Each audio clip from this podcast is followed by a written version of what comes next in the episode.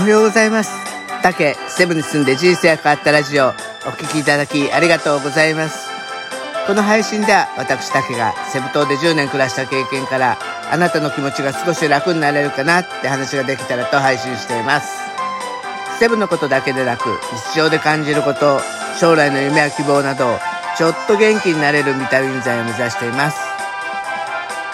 今日は記念すべき第259回です。ごめんなさい。今日も寝坊しちゃいました。寝坊した上にちょっとね、うまく喋れなくて、ちょっとこれが3回目の撮り直しになっちゃってます。えっ、ー、とね、今日はね、えー、先日、えー、チキリンさんが指摘したオリンピックの解任劇のことについての続編を話したいと思います。えっ、とね、あの、チキリンさんも指摘してたみたいに、まあ、ごたごたがあったオリンピックなんですけど、一番問題は、その、例えば過去にね、そういうナチスの発言とか、そういうことをした人に対して、その、して、そういうことをしてきた人よりも、そのまあその人が反省してるとかそういうことよりも、まあ、そういうことをね知らずに採用して発覚をもう擁護した運営側の方がもっと問題でそのことによって日本人全体がそのそういう国際的な感覚については随分遅れてるっていうねレッテルを貼られてしまってますよっていうことの方がこれから不利益が大きくなりますよっていう話をされてたと思うんですよね。これちょっと本当になるほどなって思うところがすごくよくあって私もね、まあ、フィリピンで10年暮らしてる中で日本人が思う大変なことの感覚とあのフィリピンが思ってる大変なことのそういう感覚のズレっていうのはね何とか感じることがあったんでね今日はそういうところも合わせて、えー、その感覚のズレみたいなことについて話そうと思うんですけどえっ、ー、とね、例えばね、その、最初から完璧な人なんていないから、若い頃って何回も失敗するじゃないですか。そういった人人がもう二度とチャンスがないのかっていうふうに考えた時に、やっぱりね、答えっていうのは、えー、していい経験、すると良い経過去に役あの、これから未来に役立つ経験と、えー、良くない、えー、経験があって、人権問題なんかはね、えー、その過去において失敗としてすべきではない犯罪と同じそういう行為だっていうふうに思うんですよね。だから、えー、もしそういう経験をしたのであれば償うことが大切だっていうことをお話ししようかなって思います。まあ、そのこの切り口としてね、まあ、今回のような国際イベントで引っかかる過去の過ちについて、えー、少しお話したり、えー、どんなプロセスから、えー、過去の過ちを許されるのかとか、日本人がもっと注意すべき国際的人権というのを、まあ、チキリンさんの放送とね、合わせてね、感じたことを話していきます。でまずね、えー、今回のイベント、えー、オリンピックで国際イベントでね、えー、なんでねそういうことになったのかっていう話なんですけど、まあ、あの今回ね、えー、その小林さんが採用されるにあたっては多分ね、えー、反社っていうことについては日本はねすごく厳しいから今そうですねカード作る時でもねチェックされますよね、えー、だから反社ではないですよねっていうところとか反社との関わりみたいなところはしっかり調査をされてると思うんですけどそういった過去にね世界的な例えば歴史についてとかそういったことについてなんかその変な発言してないかっていうことはあると思うんですよね。でそれ日本人全体がそういうことについて意識がちょっとねあの低いって言ったら変かもしれないけどあのー、例えばそのねナチスの大虐殺みたいなそういうことを、えー、お笑いに取り入れるってこれ海外じゃ本当にねありえないことなんですよねだからそのそういったところで、えー、運営側もねそういったところは調べてなかったっていうところが一番問題だと思います国際的イベントだったらねやっぱその国際的な、えー、企画でえー、判断すべきで人権人権っていうのはしっかりね、え、チェックしないといけないなって思います。そしてね、えー、チキリンさんも言ってたみたいにどんなプロセスだったらその過去の過ちが許されるのかっていうことなんですけどまずね多分私は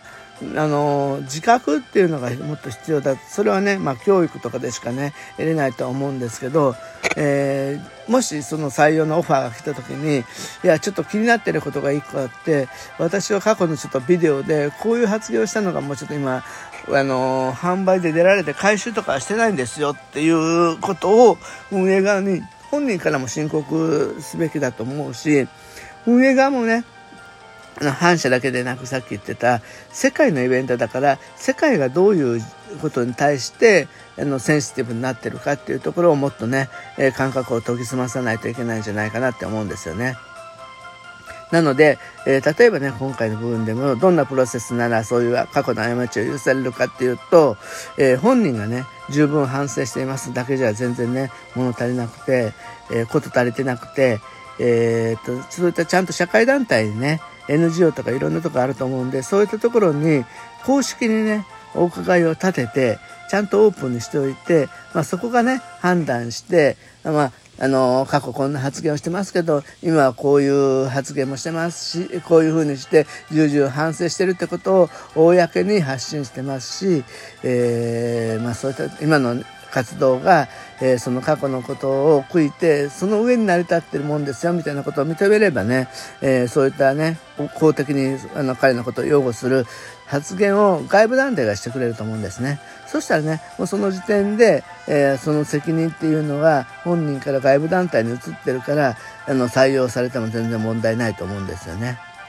で、特に、えー、私が、えー、日本人がね、もっと注意すべき国際的人権っていう中には3つあって、子どもの人権と女性の人権と少数民族の人権っていうのはね日本人やっぱりちょっとね軽く考えすぎじゃないかなと思います。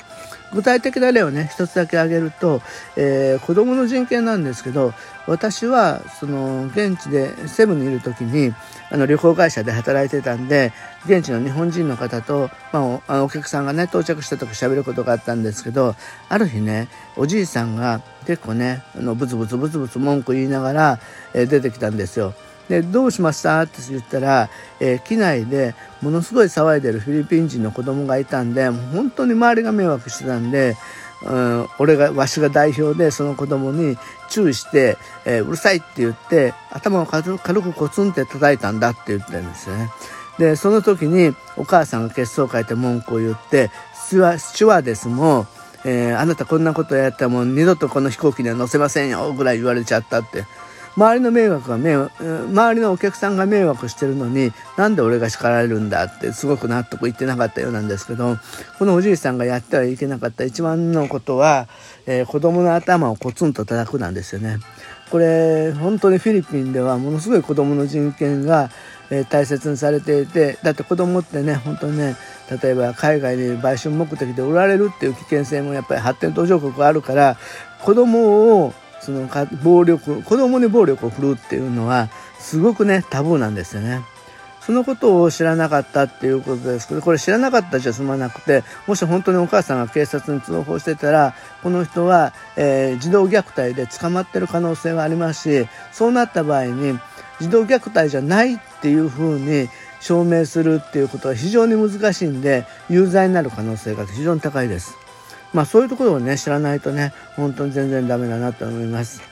で、子供の権利はユニセフでもね、4つちゃんと認められていて、生きる権利、育つ権利、守られる権利、参加する権利っていうのがあるんでね、また気になる方は探してみてください。あとね、女性の権利もね、よく引き合いに挙げられる日本のジェンダー指数っていうのはずっと低くて、えー、去年もね、156カ国中120位ってことでね、ひどあのかなり低迷してますよね。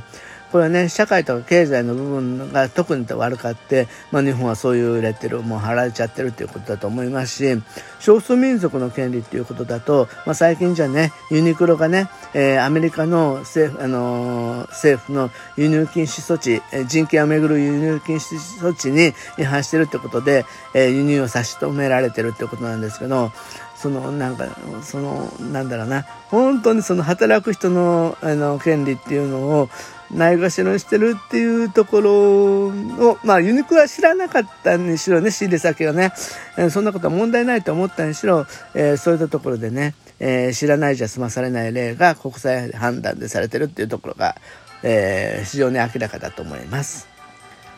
はい。だなので、えー、これからね、国際社会出るときは、やっぱりいろんな形でね、国際社会に打って出るためには、そのルールに従わないといけないなというふうに思いました。はい。えー、今日で4連休終わりですね。また明日からね、えー、新たな、ね、週間が始まると思います。えー、元気でね、過ごしていきたいと思いますし、毎日更新も続けていきたいと思います。明日も配信します。よろしくお願いします。今日はお聴きいただきありがとうございました。